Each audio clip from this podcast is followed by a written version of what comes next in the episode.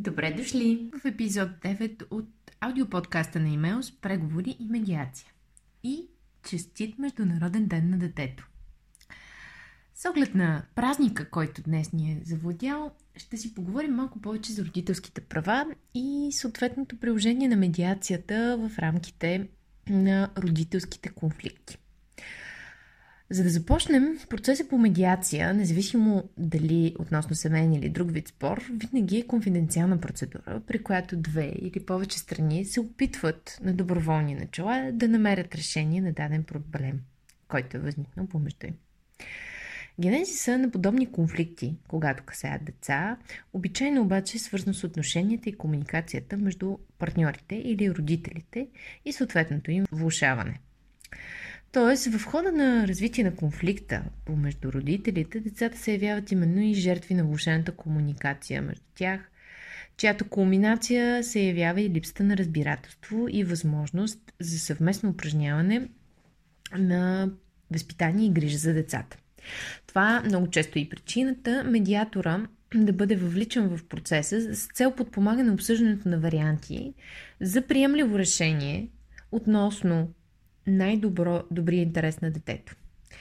Водещата роля на медиатор в подобен процес най-кратко може да бъде систематизирана посредством следните действия, които той предприема, независимо от поредността, с която те ще бъдат осъществени.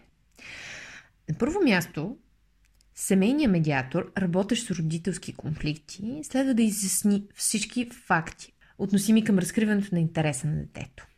Тоест, всички от тези обстоятелства, които характеризират личността на детето, предпочитанията му, емоционалната връзка, привързаността му към един или другия родител. Към това трябва да бъде добавена и информация, която медиатора следва да събере от страните относно годините и етапа на развитие на детето, специфичните му нужди, отношенията на детето с всеки от родителите по-отделно, отношенията на детето с неговите брати сестри, баба и дядо и останали роднини. Начина на отглеждане на детето до този момент и поделянето на ролите. Родителския капацитет на всеки от родителите. Способността на родителите да комуникират с другия родител по отношение на съвместната грижа спрямо детето. Желания и предпочитания на детето. Специфики на детето от културно, лингвистично, религиозно или друго естество. Комуникацията на детето с всеки от родителите по-отделно и с всеки друг близък на детето, независимо от разширеното семейство или не. Приспособеността на детето към дома, училището и общността му, наличието на насилие, заплахата за осъществяването на такова, независимо дали спрямо детето или спрямо лице от обкръжението му.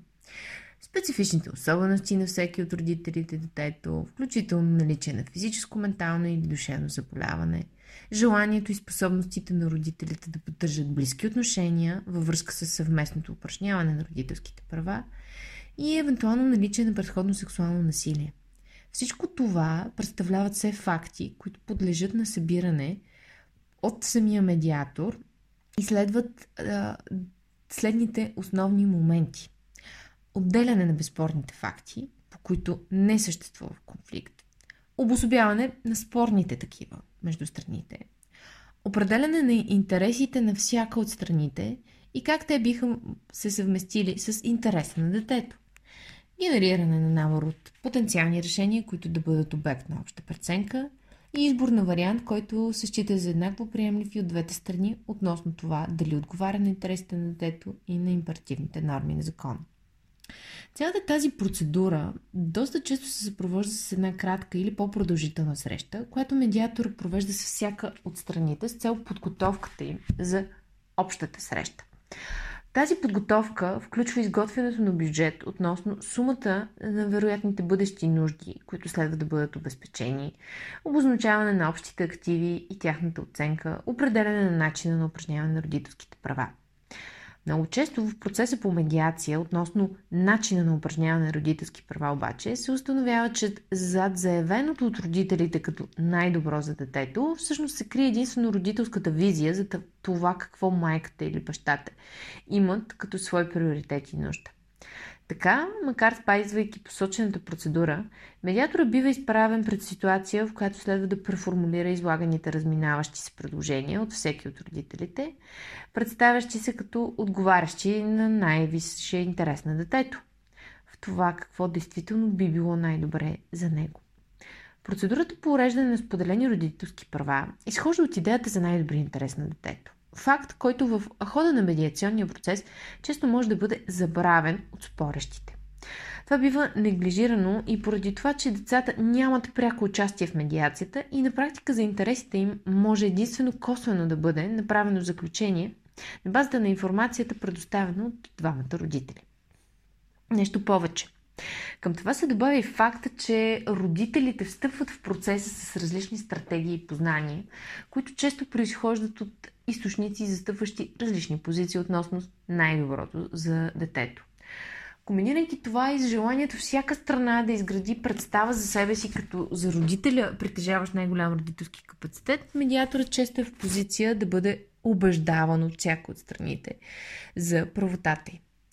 Същевременно, част от изследователите, интересуващи се от разграничението между методите, ползвани от жените и тези, които най-често се ползват от мъжете, правят разделение между различните родителски способи, които всеки от половете упражнява.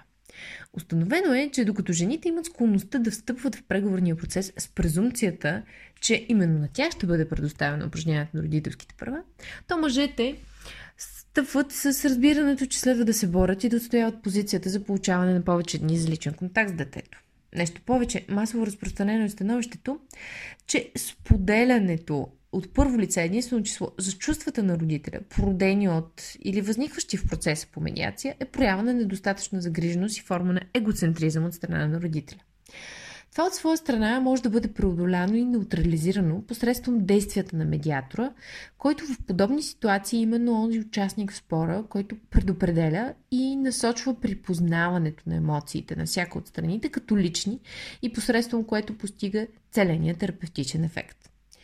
Не са редки случаите, в които критика е отправена именно към третото независимо лице, съдействащо на страните, което е обвинявано, че посредством опита си да овладее негативите от едно или друго поведение, чрез парафраза на изразените позиции, всъщност способства да бъде установен и закрепен дисбаланса между страните.